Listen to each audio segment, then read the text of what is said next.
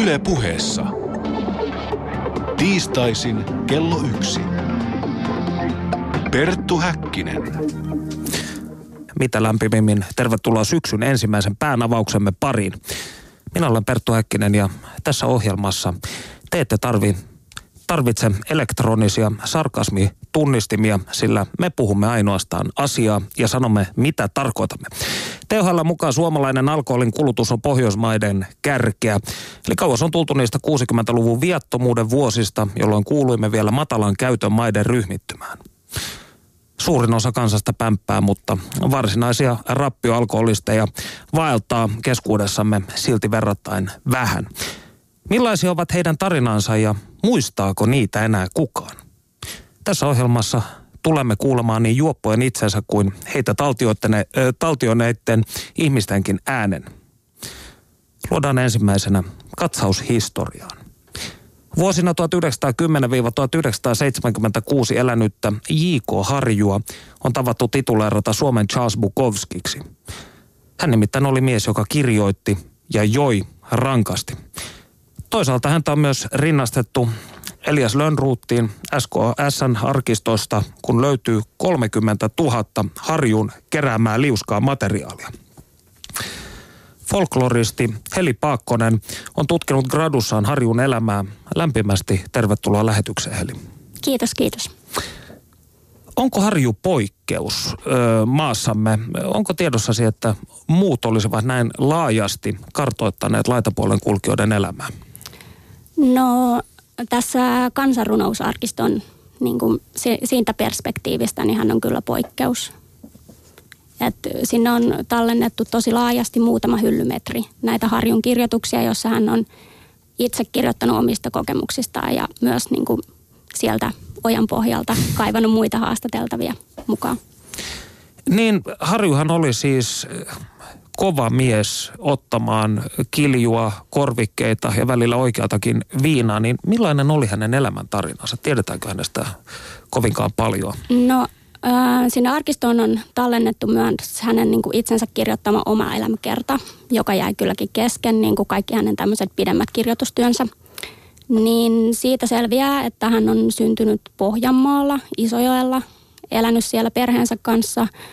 Hänen perheensä oli hyvin vähävarainen. Sitten he tulivat Helsinkiin vuonna 2024 ja sen jälkeen Harju on enemmän tai vähemmän ollut Helsingissä.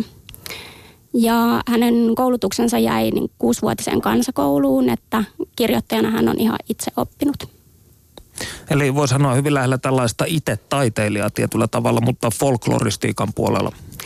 Joo, kyllä. Ja äh, ne hänen tota, muistiinpanonsa on jo sinänsä tosi mielenkiintoisia, että se sisältö tietenkin, mutta, mutta ne on niin kuin sommiteltu tosi tarkkaan ja siellä on marginaaleissa kaikenlaisia kommentteja ja piirroksia ja mm, esimerkiksi niin kuin kaavakuvia siitä, kuinka joku miten viinaa hakataan pulista. Kaikkea tällaista kansatieteellistä aineesta. Jaa, jaa. No miten sitten, jos Harju tuli teini-ikäisenä Helsinkiin, niin mistä tämä hänen alkoholismiensa tai kova röpöttelynsä sitten oikein alkoi? Onko siitä tietoa? Mm, siitä en osaa ihan suoraan sanoa. Siellä on itse asiassa ehkä jo Pohjanmaalla ryypiskelty niin kuin teini-ikäisenä. Että mun mielestä siinä oma elämäkerrassa on joku tämmöinen latotarina, missä oli sitten tyttöjäkin myös mukana, mutta viinaa kans kulu.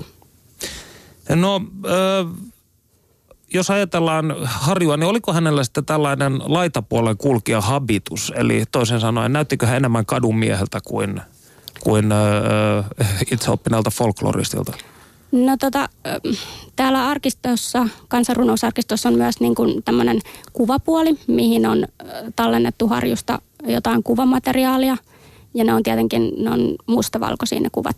Et mun omiin silmiin hän näyttää ihan niin kuin normaalilta vanhalta mieheltä, että on ehkä uurteiset kasvot ja tälleen, mutta, mutta ei sen ö, sottasemman näköinen. Elämä jättänyt jälkeensä. Ö, joo, niin kuin ainakin kasvonpiirteisiin, mutta tota, sitten täältä teksteistä, niin hän puhuu niin kuin siitä, että jos meni sillan alle, niin saattoi tunnistaa, että ne miehet, joilla oli kaikista valkoisimmat paidat vielä päällä, niin he ei ole niin, kuin, niin kovassa kierteessä, että he ovat vasta niin kuin aloittanut ryyppyputkensa. Että se ehkä vähän niin kuin vaatetuskin vaihteli sen mukaan, että kuinka syvällä siellä ojan pohjalla sillä hetkellä oli. No Harjuhan oli valtaosa elämästään asunnoton. Ni, niin missä hän kirjoitti? No hänellä on ollut tota, sitten kun hän niin kuin, äm, sai yhteyden tähän kansanrunousarkistoon, hän rekrytoitu, heillä oli tämmöinen systeemi, että pystyi olemaan niin kuin aktiivinen tämmöinen kansanperinteen kerääjä, oli kerääjäverkosto, niin tämä keräjäverkosto toimi sillä tavalla, että he pystyivät lähettämään seuraan ilmatteeksi kirjeessään niin keräelmänsä ja sitten he saivat myös niin paperia täältä seuralta ilmatteeksi. Mutta sitten, koska hän oli tämmöinen erikoismies ja supertyyppi, niin hänellä oli akateemisia mesenaatteja ja sitten toimittajaystäviä myös, joilta hän sitten sai kirjoituskoneita muun muassa. Muun muassa. Ja sitten on tota, yksi tämmöinen tarina esimerkiksi, että, että Harju on ollut putkassa ja hän on sieltä sitten, poliisit on sitä paheksunut, että, että mikä tyyppi täällä taas on.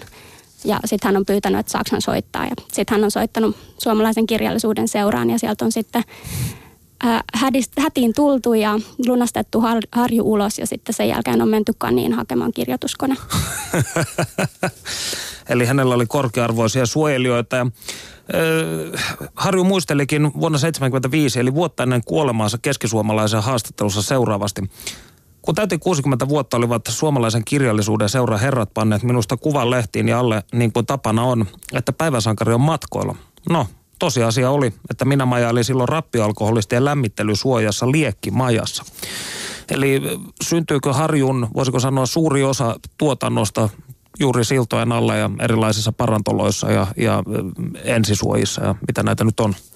Joo, ja sitten esimerkiksi hän oli Kakolassa vankilassa, niin hänellä oli siellä erikoislupa pitää kirjoituskonetta omassa sellissään. Mistä hän joutuu lusimaan muuten? Mm, varmaan kaikenlaisista pienistä omaisuusrikoksista, luulisin, en tiedä sen tarkemmin. Okei, mutta eli hän, hänellä oli myös tällainen katupojan puoli ikään kuin itsessään, että ketun häntä kainalossa toisinaan. Joo. No, kokiko Harju sitten itse olevansa kansanperinteen tallentaja tällaisessa, voisiko sanoa, puoliakateemisessa mielessä vai tekikö hän tätä työtä ihan vain huvittaakseen itseään?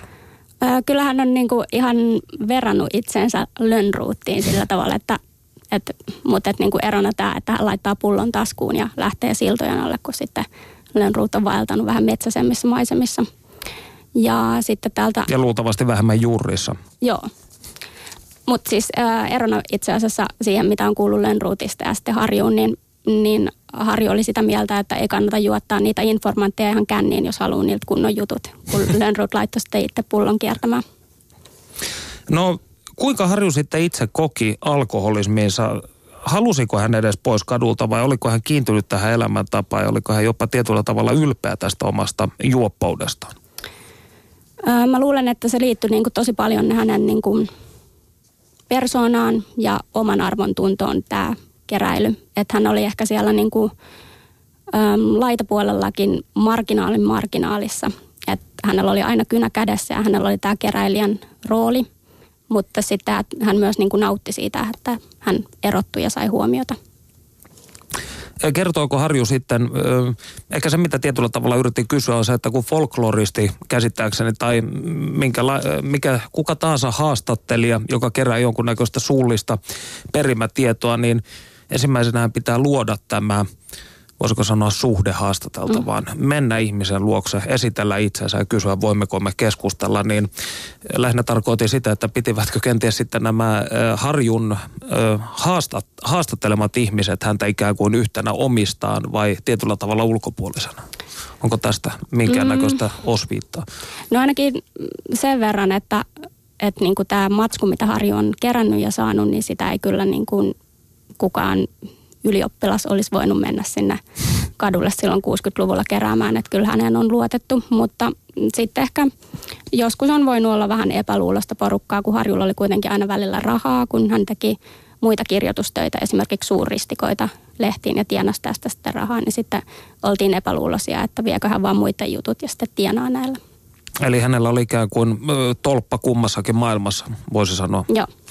No, sinä olet järjestänyt Kalliossa pimeitä pulloja ja pulisotkua kävelykierrosta, joka perustui Harjun keräämiin tarinoihin. Niin kuinka paljon alue ihmisineen on muuttunut 40 vuodessa, jos katsot folkloristin silmin? No muuttunut on, mutta nyt kun mä oon pitänyt näitä kierroksia, niin sitten ihmiset muistaa tosi paljon näitä asioita ja sitten niin kuin yhdisteleekin sillä tavalla, että, Aa, että tässä vieläkin on tämmöistä samantapaista toimintaa. Ja mulle kyllä yritettiin myydä pimeätä pulloa siellä Vaasan kadun kulmilla tässä pari viikkoa sitten takaisin. Ostitko? En ostanut, mutta olin ihan ilahtunut tarjouksesta. Muistakaa siis jatkossakin tarjota Heli Paakkoselle pulloa, jos näette hänet tuolla. Lämmin kiitos vierailusta, Heli. Kiitos. Ja kadun miesten tarinat kiinnostavat myös nykyihmisiä. Facebookin puliukkojen mytologisointiryhmässäkin on jo yli tuhat jäsentä. Mitä kadulla sitten puhutaan nykyisin? Siitä kiinnostuneena ei jalkaudu, jalkauduimme kadun miesten ja naisten pariin Sörnäisten piritorille viime perjantai-aamuna valokuvaaja Ville Paganuksen kanssa. Itsekin masennuksesta ja päihteilystä kärsinyt Paganus on kuvannut työssään nimettömien harmaiden miesten ja naisten arkea. Kävimme keskustelua krapulasta, yksinäisyydestä, pirin vetämisestä ja siitä, miksi ylipäätään juodaan. Perttu Häkkinen. Yle Puhe. Lämpimästi tervetuloa ohjelmaan, Ville. Kiitos paljon, kiitos paljon. Termi puliukko on nykykulttuurissa jo sinänsä vanha tai käyttökelvoton termi, koska pulituuria ei enää juoda. Mikä on oikea termi kuvaamaan tätä kansaryhmää? No mä mieluiten käyttäisin tämmöistä vähän pehmeämpää mm, laitapuolen kulkija, tota, mieluummin kuin spurkua tai juoppoa, että tota, et, si, sitä mä oon käyttänyt. Kun ihminen tietyllä tavalla putoaa jonkinnäköisen sosiaalisen yleisesti standardina pidetyn sosiaalisen riman alle, niin hän tietyllä tavalla menettää yksilöllisyytensä identiteettinsä valtaväestön silmissä. Onko näin? Äh, kyllä se, kyllä se on, tota, niin kuin, kyllä se, että tota, jos se elämä alkaa menee niin kuin rappion puolelle, niin kyllä se, tota, kyllä se status muuttuu sillä tavalla, että sieltä ihmiset ei aina sitä ymmärrä, että nämä, nämäkin on joskus ollut tehnyt töitä ja on mennyt hyvin. Ja, ja mutta sitten kun se alkaa mennä huonosti, niin heitä katsotaan alaspäin ja ei edes, edes jutella ja, ja, tota, ja sitten kaikki menee vaikeammaksi sitten terveyspalveluiden saaminen, asunnon saaminen. Ja tota, niin, niin ky, ky, kyllä, se, kyllä se on kurja siinä mielessä, että tota, mutta tässä on tässä Kalliossa on näitä hyvän tekijöitä enemmänkin, pelastusarmeja jakaa ruokaa ja tota, ö, Hur, Hurstin Poppo raka, ö, jakaa ruokaa ja sitten Diakonissa laitos tota, niin, niin, asuttaa niin suuren määrän kodittomia. Nämä tekevät vähän niin kuin kaupungin hommia, että tota, et, kyllä se niin kuin vaikeaksi muuttuu se elämä. Et se pitää myös se muistaa, että tota, alkoholisti on sairas ihminen, heikko ihminen ja erittäin vaikea on yksin nousta sieltä suosta. Että tota, Mutta kyllä se, kyllä se vähän siihen tahtoo mennä, että kyllä siinä sitten aika yksin on. Että tota, ja se, se on huono juttu. Että... Miten itse alun perin kiinnostuit tästä kansaryhmästä, laitapuolen kulkijoista ja heidän kuvaamisestaan? No ei, ei siinä oikeastaan, ei mulla ollut mitään semmoista suunnitelma, että nyt rupean kuvaamaan tämmöistä, vaan se oli ihan, että kun Lauttasaaresta muutin Kallio vuonna 2008 ja kun olin intohimoinen valokuvaaja, niin lähdin sitten katsomaan täällä Kalliossa paikallisia maisemia ja tämä aihepiiri tuli sitten vastaan ja se ihan näin vahingossa lähti, että tota, ja tota, ja viime vuonna sitten tuli sitä julkisuutta, että se on niin vähän vähän kuvattu aihe kuitenkin, että se tota, si, sitä mun kuvista sitten kiinnostuttiin. Mutta se kyllä 2010-2011 niin lähes päivittäin tota, niin tätä aihepiiriä kuvasin, että ja tota, siinä tutustuu useampaankin tyyppiin ja sain kavereitakin ja tota, ne on tota, suuri osa heistä on jo kuollut. Mikä on yleisin kuolin syy näissä piireissä? No, on ihan tämmöisiä tapaturmatapauksia, että tuolla tuo koiran vesiin huk- hukkuu tai sit tukehtuu vaikka lumpala se syödessään tai sitten mitä tahansa. Että tota, mutta kyllä se maksa pettää, sydän pettää. Ja tota niin, niin on, onhan niitä, että en, en mä siinä sieltä asiantuntija, että onhan niitä, se on, se on kuitenkin sen verran, että kyllä tämä laji harrastajilla niin riittää niitä kuolisyitä. Raaka-ala ja kova elämäntapa.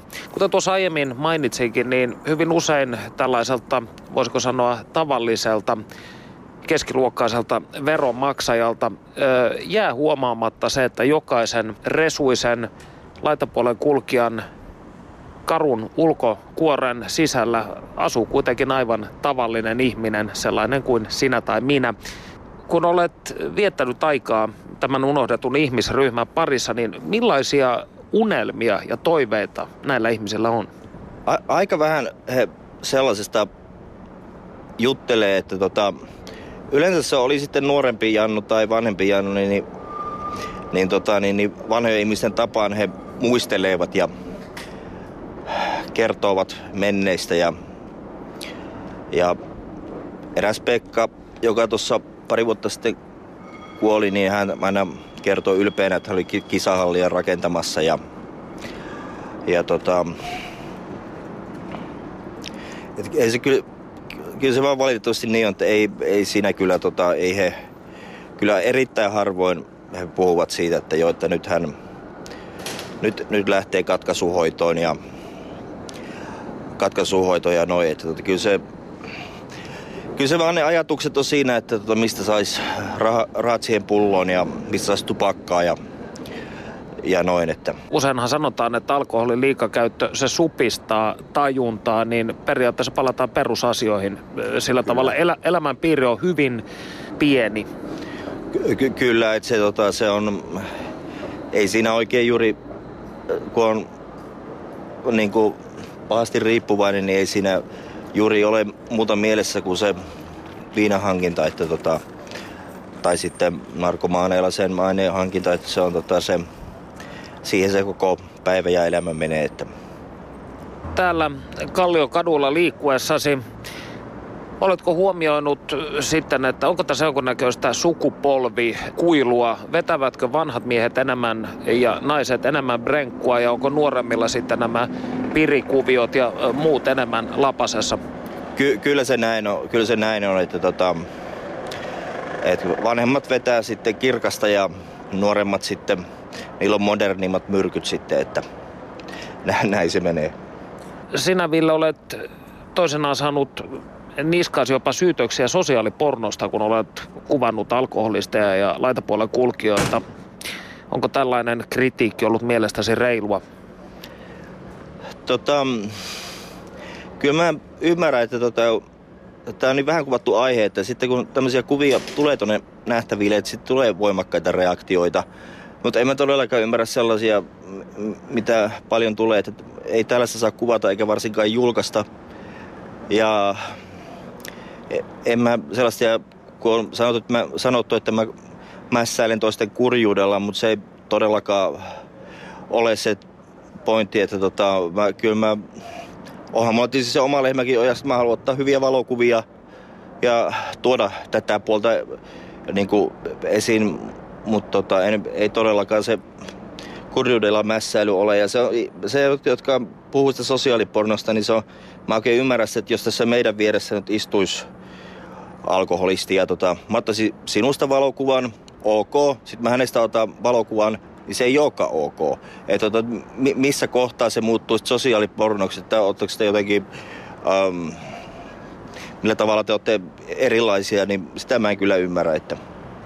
Mitä voisiko sanoa valtaväestö voi oppia näiltä rantojemme harmaalta miehiltä?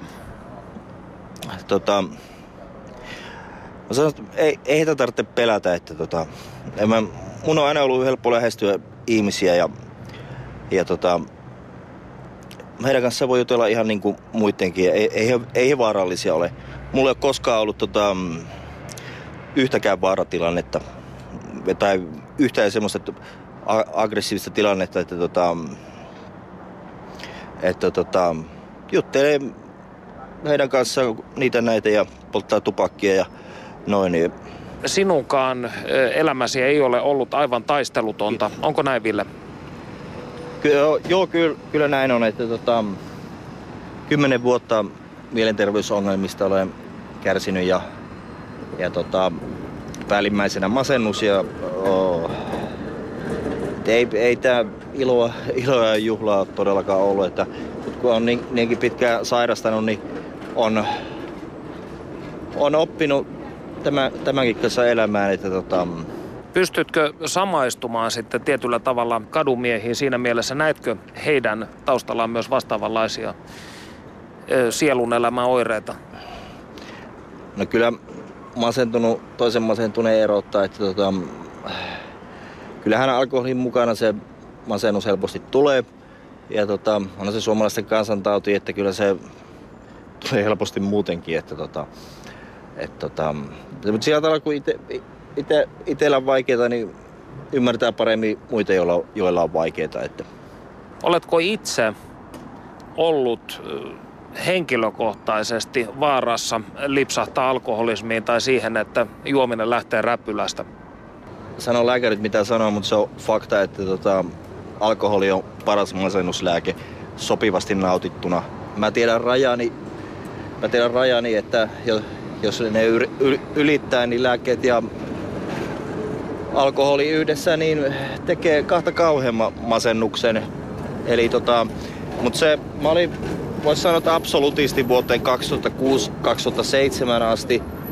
Tota, mutta sitten huomasin, että yhden oluen kun ottaa, niin on, onkin niin kuin normaali, niin kuin olin vuonna 1995, että, tota, että asiat kiinnostaa ja ei, ei ole mielimaassa ja, ja tota, jaksaa tehdä asioita ja noin. Ja tota, mut, ää, mut on, se, on se kyllä pahimpina vuosina 2009-2012, niin kyllä se alkoholin käyttö lisääntyi. Ja tota, nyt tässä tämä vuosi ja viime vuosi, kun on, ää, tota, niin, niin mä kykenen nykyisin enää niin kuin mieli hyvää saamaan ainoastaan taiteesta. Niin, niin tota, tätä taiteilua on nyt viime ja tänä vuonna ollut sen verran paljon, että niin, niin ei ole tarvinnut ottaa tätä toista lääkettä. Kerro minulle, joka en ole ikinä tutustunut absolutistin elämään, millaista on olla täysin juomatta? Mm. Siitä on niin paljon aikaa, että muistaa tässä, että tota, um, ei se... Jos on kiva ilman alkoholia, niin se on mahtava. Perttu Häkkinen. Ja näin arvon kuulijat, olemme tässä Piritorin Vilskeessä yhyttäneet kolme aamutörpöllä istuvaa joutilasta kansalaista, eli Kriisin, Puuhan ja Päivin. Ja nyt siihen se. Siinä oli rapsakka ääni. Joo, niin. Oli, oli. Miten on päivä lähtenyt käyntiin? Mikäs tässä aamukahvit on vedetty ja tota, no niin Hurstilla on menossa teisen Nienille. Vaatteen jako on maanantai, mutta sitten on keskiviikko ja perjantai on hursti. Kyllä. Millainen tunnelma siellä yleensä on? Siellä on jonossa kiva olla. Se on semmoinen sosiaalinen tapahtuma, ihan oikeesti. Sosiaalinen tapahtuma. Siellä niinku tapaa tuttuja. Joo. Et, tota, Vaihdetaan kuulumisia. mitä? Vaihdellaan kuulumisia. Juu, n- näin oma. No. Sitten niinku vaikka ei tuntiskaan, niin sitten tutustuu ja sillä lailla. Mm, ihan kivasti. Kun i- ihmisillä on se äh, väärä luulo, että tämä äh, Hurstin jono, niin se on, se on alkoholisteja ja narkkareita täynnä, mutta te voitte varmaan vahvistaa, että kyllä sanoisin, että suuri, suurin osa on eläkeläisiä, mummoja. On, on eläkeläisiä ja sitten tosiaan niin kuin, meilläkin tulot putosi nyt, kun päästiin yhteen asumaan, kun hän tarvii apua. Mä oon hänen henkilökohtainen avustaja. Niin.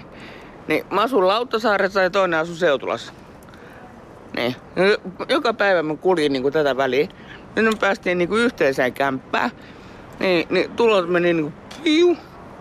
Pakkohan se on jostain sitä ruokaa saada. Mutta varastamakaan viittiin lähteä. Juu, ei.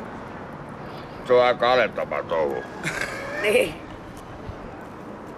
Täällä kurviin suunnilla, niin täällä on, voisi sanoa vilkasta tämä seuraa elämä. Täällä pörrää paljon ihmisiä, niin mistä se johtuu?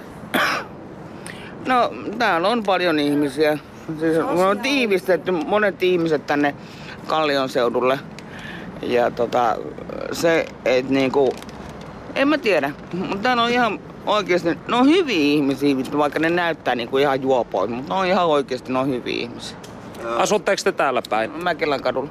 Se on hienoa, että tota, no, niin nykypäivänä ihmiset, ym- ihmiset puhuu toinen toisille, kun yleensä kaikki alkaa nykyään olla jossain läppärissä kiinni tai jossain puhelimessa. Joo, joo. Niin, niin, se on jo puoli voittoa, kun joku puhuu, puhuu sun kanssa. Kiva, kun. No mitä täällä kurvissa näin ylipäätään? Pitääkö täällä pitää puoliaan? Kyllä. Kyllä täytyy, kyllä täytyy. Puolta vietiin, sen vietiin nahkaliivit lompakkoon ja puheli. Niin kuin joku, en mä tiedä mikä, pi- pirinarkkari vittu, mikä se oli, joku Hämeenlinnan huora vittu. Vei kaikki, saatana. Se näkyy tuossa metron videolla. Että tota, kuka sen teki. Oota kun mä näen sen Euko. Tuleeko paljon tilanteita sitten, jossa sanotaan ihmiset yrittävät nyysiä jotain tai vastaavaa? Ei, ei. Ei ole. tää oli niinku yksittäistapaus. Eli ylipäätään voisi sanoa, että täällä tunnelma on hyvä ja sopuisa. Kyllä.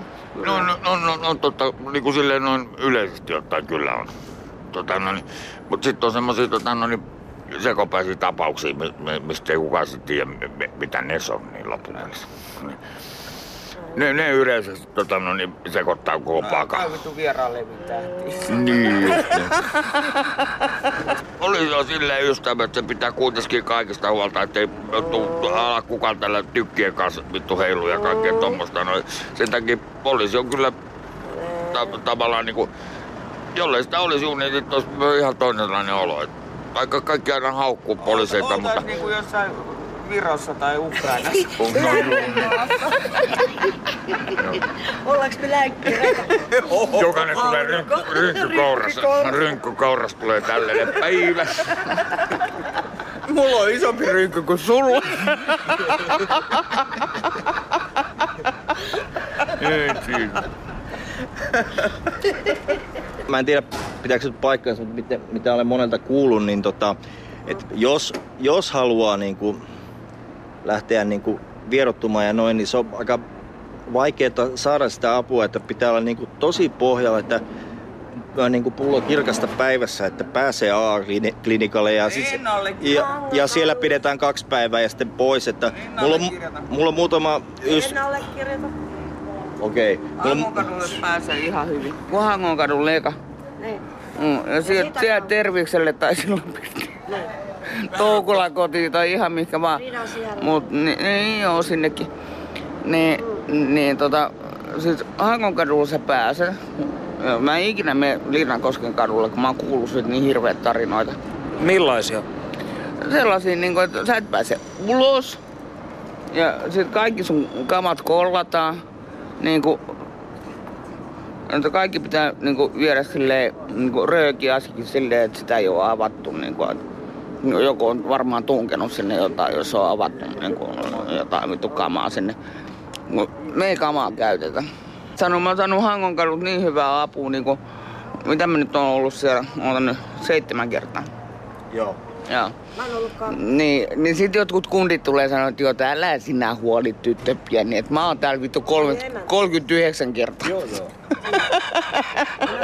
Mä pääsin ulos, kato sieltä. Niin. Mutta tuleeko usein sellaiseen fiilikseen, että haluaisi lopettaa juomisen? Joo, tulee. Kuinka usein? No, kaksi kertaa vuodessa. Meidän muksut on sijaishuollossa tuolla jossain. No, Haminassa, niin. niin. Tai siellä vittu ryssien rajalla. Niin. Niin tota... No on pakko olla niin kuin, pari päivää kuukaudessa selvinpäin. Koska silloin kun mennään muksuun tapaan, meidän on pakko puhaltaa 0,00. Se on kuin lottorivi. Mistä sulla sitten niin dokaaminen lähti alun perin? Mä olin kymmenen vuotta selvinpäin. Sitten lähdin, joo, sit astuin korkean päälle ja tässä sitä ollaan. Nyt on tota, ootas nyt, on kuudes vai seitsemäs vuosi menossa. Eli onko tuuri juoppaus ikään kuin diagnoosi vai? Ei, siis ei mikään tuurijuoppous. Mutta niin kuin aamulla on hirveä herätä, mutta jos ei yhtään kaljaa. No puuha, mistä sulla sitten kupin ottaminen alkoi oikeastaan? Se oli vuonna 5, mitäs mä olin, 15. Siitä lähti, kato, on siitä lähtien ollut hapas, lapasesta lähtien. Toinen olisi päässyt tekuun ja kaikkea, mutta elämä vei mukana. Ei ole, ei ole kerkinyt, mu- niin. Vai ei ole kerkinyt, mutta niin mä en viitti tota, no ihan kaikkea sanoa, mitä sitä on kerkinyt. Ja sitä, sitä paitsi näin, kun puhun näistä Ha- Hangon kadusta ja kaikkea, niin ee, mä en semmosia mene, kun ei mulla ole tarvetta. On aika yksinkertainen. Ei tee mieli lopettaa. No miksi pitäisi?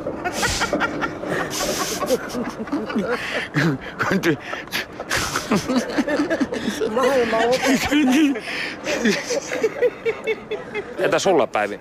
No mulla alkoi siitä, että kun mun mies hakkas siihen aikaan ja mä oon lähihoitaja itse ammatiltani. Ja mä halusin vielä tehdä, ja mä oon asunnoton oikeesti. Näillä on onneksi asunto. Ja Missä sä majailet? mä majailen aina friendien luona ja ym, ym, missä paikkaa tahansa. Oot sä ollut kadulla kauan sitten? Ää, mä, oon, mä tulin kato takaisin tänne stadiin niin järven päästä. Ja mulla oli siellä, oli kämppää ja muut. Ja tuli miehen perässä, mikä nyt makkoilee tuolla mun ystävien luona. Ja ja.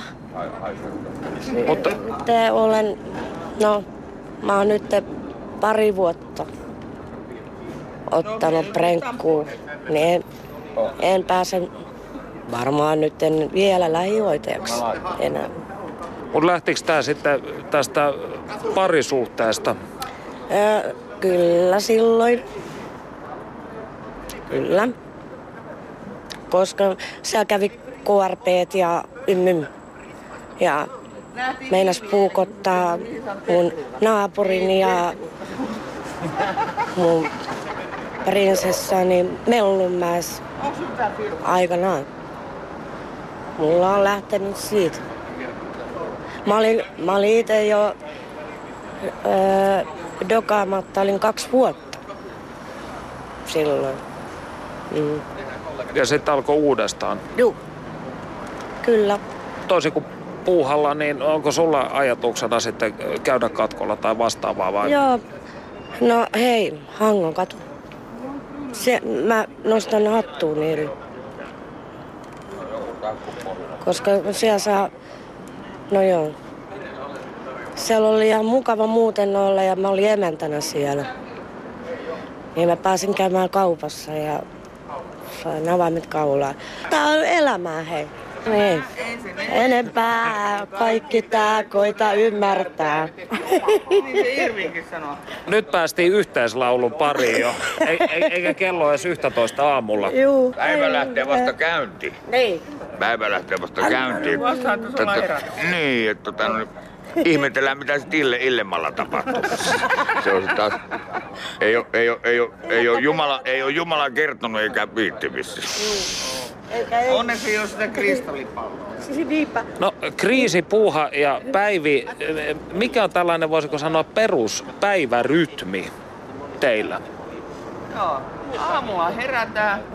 Aamulla, aamulla herätään, sitten tehdään pari leipää ja mennään sinne päiväkeskuksen kahville. Käydään kahvilla ja sitten mennään himaan ja lasketaan tyhjät tölkit ja katsotaan, että monta kaljaa saadaan. Sitten tullaan tähän torille. Sitten katsotaan, että mihinkä suuntaan lähdetään. Tervehdys, Perttu Häkkinen, Terve, Yleisradio. Roope. Terve Roope. Miten on päivä lähtenyt käyntiin? Tuota, sanotaanko, että tulin himasta ja sitten otin korillisen olutta, jotka on tuossa Prisman, Prisman kassissa, niin tuota, kankkunen on jo pikkuhiljaa kaatunut. Öö, mistä Kankkunen alkoi? Tai mikä oli Kankkusen syntyjuuri? Syntyjuuri oli varmaan se, että mä kuuntelin Kaija K. Korkkarit katto. Eikö se lähti joku neljä, viisi päivää sitten se lähti? Eli pienoista putkea luvassa niin sanotusti. Ja ö, mä lupaan, että tämä putke ei lopu. Ikinä. Loppuhan se joskus vaikka krematoriossa. Raukkasö, joka jarrua painaa, sanoi Siilikon juuresarjalta poistu. Siinä Roopen tyylin näytä. Nykäsen Matin sanoilla, että tyyliä on, mutta riittääkö pituus? Tää on vaan meidän katupoikien elämää. Et me tullaan aina. Mä heräsin aamulla, mä en pystynyt olemaan himassa. Mitä mä otin kori olutta ja lähdin menemään. Koska tää on vaan. Koska ne angstit, ne angstit, Mikä kotona sitten ahdistaa? No vittu se yksi olo ja se, että ei pysty vaan. Ja itse asiassa suurin syy oli se, että miksi mä tänään lähdin. Mulla ei ollut yhtään röökiä. Olet sä Roope yksinäinen ihminen? Sanotaan, että tota, tavallaan mä oon. Tavallaan mä oon, mutta mulla on hirveästi frendejä. Mutta tota, koska mulla on vielä se haave, että mä kasvan joskus isoksi. En tietenkään lihavaksi, vaan se, että tota, se, että mulla on ne vanhat kaverit. Silloin kun mä lähdin merille, niin mulla oli ne, mutta ne ei jaksa vaan katsoa tätä, kun mä dokaan ja dokaan ja dokaan. Ehkä vedän joskus suoneenkin jotakin, mutta tuota, ei, se, ei ne jaksa vaan enää. Ne on kyllästynyt. Oletko sä sitten pirimiehiä? Suoraan kysymykseen suora vastaus. Niin meillä on neljä tyyppiä, jotka on viinavarastolla. Meillä on aina se diili, että jokainen tuo, kun lähdetään, se on niin kutsuttu törnikö lähdetään, jokainen tuo pussillisen piriä. Ja sitä sitten sekoitetaan Sprite ja vodka. Sä jaksat tehdä duuni. Se, ja se on ihan rehellinen meininki.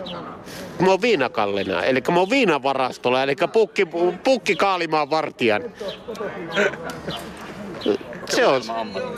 No itse asiassa mun veli on lääkäri, niin en mä vaihtais kyllä tätä poiskaan. Sehän saa pirtua, mutta tuota... Ja näitä näin. Sinulla on ikään kuin kaksi elementtiä, meri ja maa. Eli tarkemmin ottaen nyt esimerkiksi tämä Piritori tässä joka aukeaa silmiemme edessä, niin kuinka sinä yhdistät nämä kaksi? No yleensä mä otan täällä Piritorilla tuota asfalttia ihottumaan ja sitten, kä- sitten kävelen. Eikö se, se menee oikeasti, se menee niin, niin hienosti sille, että sä oot vitu angsteissa, kun sä lähet sinne merille tai päissä, yleensä päissä. Niin, niin, tota noin, niin se on vaan se. Siinä on se, jos olette lukenut Hemingwayn kirjan, Vanhus ja meri, niin se lähtee sillä, että silloin sulle tulee se vaan, että sä nyt oot merellä ja sä elät sitä merielämää ja that's it. On se loppupeleissä, se on, kyllä mä otan taas, että mä pääsen sinne takas. Mut sit mä en juopottelekaan siellä. Ehkä. Eikö mä tykkää oikeasti viinan juonnista? Velatkin alkaa tuntua saatavilta. Miten sitten läheisesi ja rakkaampasi suhtautuvat tähän törpöttelyyn? Kyllä ne huolissaan on. Mutta... Milloin sulla sitten tarkalleen lähti tämä kupiotto? Vuonna 1997, kun meni Cinderellalle viikkarille duuniin. Silloin, silloin se lähti. Silloin se räjähti lapasesta. Mutta en tiedä, miten tämän lapasen paikkaisi. Tänä aamuna oli se, että mä en jaksa, mutta sitten mä otin tuota pientä korjaussarjaa, niin taas jaksaa. Kyllä niitä tulee. Ja ne tulee varsinkin, tulee siellä kun mä oon sitten mökillä. Vittu kun ei TV näy, ei musiikki kuulu, rapuula, et jaksa saunaa lämmin. Kyllä ne tulee, mutta ne menee ohi. Ne menee ohi. Sinä pidät ryyppäämisestä. Ja Mä en pidä, mä rakastan sitä. onko tässä, voisiko sanoa, elämäntyylissä muitakin aspekteja, joista sinä pidät? Siis onhan, siis Kalliossahan kaikkia aspekteja, mutta tänne se aina vaan virta vie. Siis mä tykkään vaan, että saa olla sekaisin. Ja Rehellisesti mä tykkään vaan siitä. Otapa tästä huika, otapa huika. Hip-hop ja huonoon kuntoon. Tuleeko ikinä sellaisia tuntemuksia, että et jaksaisi enää palata töihin, vaan haluaisit vain alkaa laulamaan niin sanotusti täyspäiväisesti?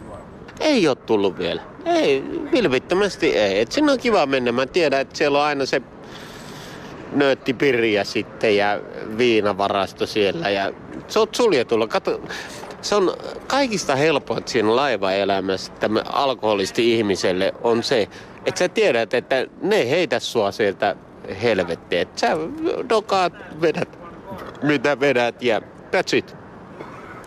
On, mutta kerran jätetty esimerkiksi Dami, eikö Rotterdamiin, niin mutta jätettiin, kun mä puhasin 3.4. Omasta mielestä mä en ollut edes syönyt aamupalaa vielä.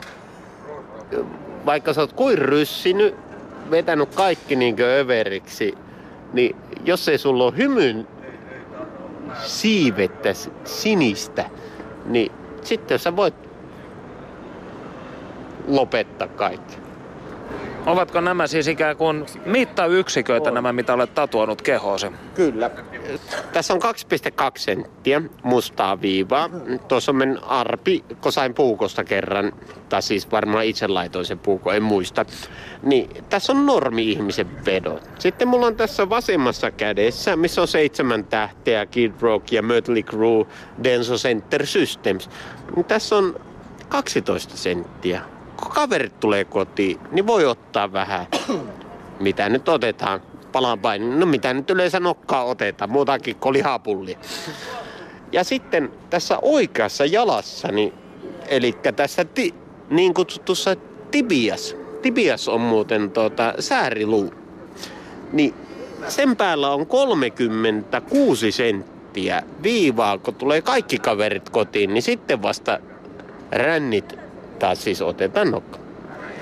No Roope, jos sinun pitäisi valita vain yksi, joko piiri tai viina, kumpi se olisi? Nyt heitit pahan. Itse asiassa ottaisin viinan, koska se kestää kauemmin. Ja siitä saa rapula. Perttu Häkkinen. Näin siis kurvittaret, kriisi ja Päivi sekä katupojat Roope ja Puuha. Kannattaa muistaa, että kyseiset äänitykset on tehty perjantai-aamuna kello 10 ja 12 välillä ja tunnelma oli tuolloin verrattain nousujohteinen. Muutama tuntia myöhemmin saattoi olla jo toinen ääni helkkäävässä tiukussa. Alkoholistin koste arki on innoittanut taiteilijoita kautta vuosikymmenten, kenties jopa vuosisatain.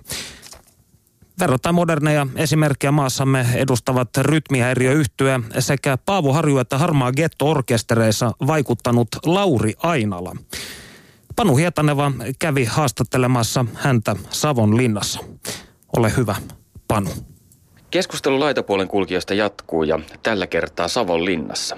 Olen saapunut tänne tapaamaan Paavoharju yhtyeen Lauri Ainalaa, joka on nykyään perheellinen mies, mutta vuosikymmen sitten hän oli viehtynyt pultsareiden elämäntyylistä ja vietti aikaa savonlinnalaisten laitapuolen kulkijoiden seurassa. Kerrotko Lauri Ainala, että kuinka tämä kaikki alkoi? se alkoi yli kymmenen vuotta sitten, että mitä silloin ta- ta- tapahtui, että löydettiin hirttäytynyt tyyppi tuolta tuotteen vanhasta meijeristä, että siitä se varmaan lähti sitten, että Ja tämä tuote oli siis entinen meijerirakennus, joka nökötti vuosikausia tyhjillään aivan Savonlinnan keskustassa. Samoissa porukoissa Ainelan kanssa aikaa vietti myös muusikko Joose Keskitalo ja tämä tuotteen hylätty meijeri oli siis teidän kotiin. Ymmärsinkö oikein? kyllä oli. Oliko niin, ettei teidän toiminnassanne ollut varsinaisesti tällaista poliittista agendaa tai päämäärää, kuten suomalaisilla talonvalteilla usein on, vaan yksinkertaisesti tarvitsitte itsellenne paikan, jossa olla ja hengailla? Kyllä. Pultsareillakaan ei ole ideologiaa siinä, että jos ne huomaa jonkun paikan, missä voi nukkua, ne menee sinne nukkumaan ja ne nukkuu siellä ja paskantaa nurkkaa. Jos tulee semmoinen hätä, että rusauttuu, niin kuin paska rusahtaa perseestä, niin sehän sitten tulee nurkkaa. Että. Asuuko täällä tuotteella pultsareita teidän kanssanne? Oliko teillä siis naapureita? Sinne ei tullut pultsareita. Sinne, siellä oli hitsattu ovet kiinni ja, ja ikkunat oli naulattu levyillä kiinni, mutta me oltiin sitten autiotalossa, jota sanottiin Densopöksäksi, niin siellä kyllä oli pultsareita ja niistä oli haittaakin siellä välillä, että, että ei ollut aina ihan toivottuja vieraita näin kat, katujen kautta rantojen miehet. Että. Millaista tämä teidän yhteiselonne pultsareiden kanssa oli? Kuinka se sujui? Kerrotko hieman muistoja tuolta Densopöksältä? Siis se oli semmoinen vähän niin kuin puinen rivitalo ja että siellä saattoi olla joku tyyppi vaan sammuneena yhdessä kämpässä siellä lattialla ja katsoi, että aha, siellä on joku heepo, näyttää olevan paskat housussa ja tälleen, mutta eipä se nyt haittaa, että se siellä lojuu. Mutta sitten, että meidän kämppään kun tulee ja juo meidän kiljut ja on vielä sen lisäksi aggressiivinen, niin se ei ole kyllä, ei ole hauska juttu ollenkaan. Heräsin Densopökseltä siihen, että yksi silmäinen puliukko laittoi jääkylmän karhu oluen kainaloon mulle. Oikein säväytti, että ai saatana, kun oli kylmä olut. Mutta tästä sitten muutama vuosi eteenpäin tämä samainen henkilö, joka oli sitten sen lisäksi, että hän oli yksisilmäinen, niin oli, hänen kehonsa oli yli 50 prosenttisesti palannut kokonaan. Niin tämä tyyppi kävi lappomaan minun kaljakorista omaan reppuun pisseen. Ja sanoi, että tämä helvetti, että elää se nyt tuolleen tee, että voitte se pyytää, että jos haluat kaljan siitä, mutta elää nyt, elää nyt ota ilman lupaa niitä kaljoja siitä todellakaan. Ja tarjosin vielä hänelle sen jälkeenkin oluen. Tämä tyyppi, yksi, yksi silmänen ja puoliksi palannut Denso, kävi y- täysin yhtäkkiä kurkkuun kiinni, kuristamaan kahdella kädellä. Silloin rävähti päähän, että tämä tyyppihän yrittää tappaa minua tässä. No, mutta on, onneksi minulla oli sen verran enemmän voimia kuin tällä pultsarilla, että sain sitten painettua sen maihin sen tyypiin. Sillä oli sen verran kuitenkin voimaa, että minun piti kaikin voimin pitää se maassa siinä sitten, että siihen tuli auto, auto ajoi vierestä ja siinä oli jotain varmaan jotain alle 20 nuoria, jotka tuli auttamaan ja soitti poliisin siihen. Ja pääsin sitten menemään siitä, mutta sillä siis se oikeasti ihan täy, täysin sielun vo- voimin niin kuin yritti tappaa minua, kuristaa tämä tyyppi. Tämä on ikävän kuuloinen tarina kieltämättä, mutta miten muutoin toi kanssakäyminen pultsareiden kanssa? Tuliko teistä ystäviä? Kyllä. Ja Savonlinnan pultsarit ei, ei ole ollut semmoisia, että on yrittänyt pummata mitään, vaan jos niillä on ollut vaikka Suomi viinaa, niin sitten ne on etsinyt autiotalon kaapista kupit ja tarjonnut, että hei, ota tuosta. Laittanut jonkun pienen mehulirun siihen vaan väriksi. Ja sitten, että juoppa tuota. Todella hyviä tyyppejä on Savonlinna. Nämä rappioalkoholistit ollut kyllä. Kaverilla oli vähän ongelmia alkoholin kanssa ja päätyi sitten Savonlinnan pultsareiden kanssa ryyppäämään. Ja ihan täysin niin kuin filmipoikki varmaan monta päivää tälleen. Mut, ja joutui sitten lopulta putkaa, paskat housussa tietenkin. Niin Savonlinnan pulssarit toisen kaikki lompakot ja kännykät ja kaikki sinne poliisiasemalle. Eikä ne ollut ottanut mitään sieltä lompakosta. Että kyllä täällä on ihan hyviä tyyppejä pultsareissa. Niin, pystytkö luottamaan näihin pultsareihin, joiden kanssa aikoinaan vietit aikaa? Vanhoihin tuttuihin kyllä, mutta aika suurella varauksella sitten uusiin tyyppeihin, koska pultsarit valitettavasti aika usein on opportunisteja, että käy, ottaa heti, jos on joku naru, mistä vetää. Niin. Sinä olet harjoittanut toimintaa, jota kutsut itse nimellä Urban Exploitation. Kerrotko hieman, mistä tässä on kyse? Mitä tämä homma oikein on?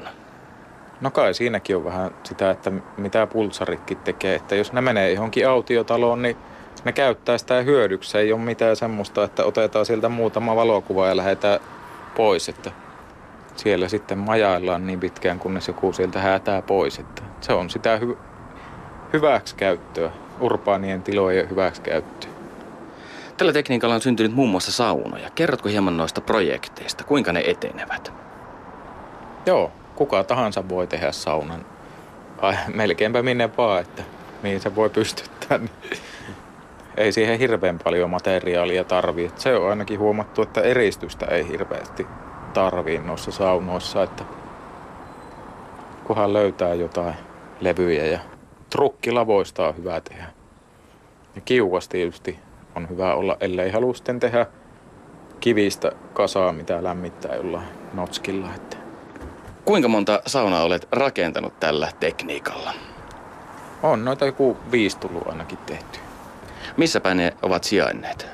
Savonlinnassa on vain yksi, ja se on se ensimmäinen, mikä tehtiin Joosa Keskitalon kanssa, ja se on edelleenkin olemassa, ja sitten Helsingissä on ollut nämä loput. Paavoharju yhtyeestä ja sinun ystävistäsi on olemassa Unien Savonlinna-niminen dokumenttielokuva, joka on nähtävissä YouTubessa. Elokuva keskittyy nimenomaan tähän elämäntapaan ja siitä tulee mieleen, että onko tämä ollut taideprojekti? Onko tämä kaikki ollut performanssia? Ei ole performanssia. Se oli silloin, kun tuotteella asuttiin, niin tuo Ville Löppönen sanoi, että teidän pitäisi kirjoittaa joka päivästä niin kuin päiväkirjaan, että mitä täällä tapahtui. Ja sitten me ja Jouse Keskitalo oltiin sitä mieltä, että tämä ei ole mikään performanssi, että me asutaan täällä ihan muuten vaan, että, että tätä ei käyvän runkkaamaan mihinkään suuntaan. Että tämä ei ole mitään taidetta, vaan tämä on vaan sitä, että huvittaa tehdä tällä tavalla. Mikä tässä elämäntyylissä sitten kiehtoi? Oliko se nimenomaan askeettisuus? Minua ei ainakaan koskaan huvittanut mielistellä yhtään ketään. Ei nykyäänkään. Että en todellakaan aio ottaa mitään lainaa koskaan ja tälle, että tehdä omalla tavalla nämä asumisratkaisut ja muut. Että ei, se ei kiinnosta kyllä vittuakaan, että mitä muut ajattelee siitä sitten. Perttu Häkkinen. Yle Puhe. Ja kiitokset lentävälle reporterillemme Panu Hietanevalle. Tässä vaiheessa lähetystä, kun on nelisen minuuttia aikaa enää jäljellä, niin haluaisin muistuttaa teitä kaikkia, jos satutte liikkumaan Helsingin Kalliossa päin, käykää katsomassa Ville Paganuksen hienoja valokuvia viidenneltä linjalta. Taiteiden yönä nämä, tämä näyttely löytyy siis viidennen linjan Fifth Street baarissa ja Taiteiden yöhän on tosiaan 21. elokuuta, eli tämän viikon torstai, ja näyttely on auki neljästä aamu kahteen. No, Panu Hietaneva, kuinka voit? Kiitos kysymästä Perttu. Voin vallan mainiosti. Entäs itse? Äh, hyvin. Syksy on lähtenyt käyntiin vilkkaasti, mutta kuitenkin yskähdellen. Äh, otetaanpa pieni luotaus vielä tähän loppuun kansalaisten sielun elämästä. Sinä olet tarkkaillut silmäkovana huutolaatikkoa. Millaisia tuntemuksia siellä nämä ö, tarinat Piritorilta ovat herättäneet? Monenmoisia tuntemuksia on ihmisillä selvästikin herännyt näiden rappioromantiikkaa tai ehkä inhorealismia tihkuvien tarinoiden myötä. Yksi nimimerkki, yksi arvoisa kuulijamme toteaa, että perkule, toisaalta ei kyllä paljon naurata noiden elämä. On se välillä vähän tuurissa, miten elämä kuljettaa. Hyvä, että vielä huumori hersyä. Ja kuten meille Roopekin opasti siellä Piritorilla, niin huumorihan on se tapa, millä kaduilta selviää. Niin, oliko se tämä, miten Roope asian muoto oli ilon siive sininen tai joku vastaava, hän hyvin runollisesti puki tämän. Kyllähän se myönnettävä on, että näissä tarinoissa nämä ovat hyvin monen, monenlaisia tunteita herättäviä sekä hyvässä että pahassa. Jatka toki, Panu. Ö, eräs toinen nimimerkki on to, ö, kommentoinut täällä, että käsittämätöntä sontaa. En maksa tällaista ala-arvoisesta mitään. No näinhän se saattaa olla. Itse olemme verrattuna jääveä sanomaan, onko tämä ohjelma ala-arvoista sontaa. Tietysti se on mahdollista. Yksi toinen kuulija tosin puolustaa meitä ja sanoo, että on hyvä, että tällaisia asioita tuodaan esille. Ja haluaisinkin Perttu esittää sulle kysymyksen. Sä olet nyt viikon työsi parissa ollut, tai työsi takia ollut pultsareiden maailmassa ja pohtinut tuota elämäntyyliä. Onko tämä opettanut sinulle jotain? Minä olen yrittänyt tätä samaa kysymystä kysyä Lauri Ainalalta ja Ville Bakanukselta. Kumpikaan ei ole suoraan osannut siihen vastata. No tässä on se, mihin viittasin aiemminkin, että nousuhumala ja laskuhumala ja krapula ovat toisistaan niin vahvasti poikkeavia sielun tiloja, että ihminen, joka, olen kuullut tämän siis eh, muun muassa vaimoni suusta silloin, kun hän oli raskaana, eikä tietystikään yhdeksän kuukauteen nauttinut pisaraakaan mitään, niin hän sanoi, että ikään kuin aivokemia tasaantuu niin suoraksi, että elämästä ikään kuin lähtevän ne tosiaankin ne nousut ja laskut, joten elämästä tulee suoraviivaista, mutta paikoitellen mie- myös hyvin pitkästyttävää, niin täytyy sanoa, että näiden ihmisten elämä, se on kyllä totaalista vuoristorataa. Olen Kemiallista kuullut, sellaista. Olen kuullut samanlaisen tarinan ystävältäni, joka vierottautui alkoholista ja hän sanoi, että ensimmäinen vuosi oli helppoa, koska kaikki oli uutta ja haastavaa. Sen jälkeen elämästä tuli tasaista. Oikein hedonistista viikon jatkoa. Yle puheessa. Tiistaisin kello yksi.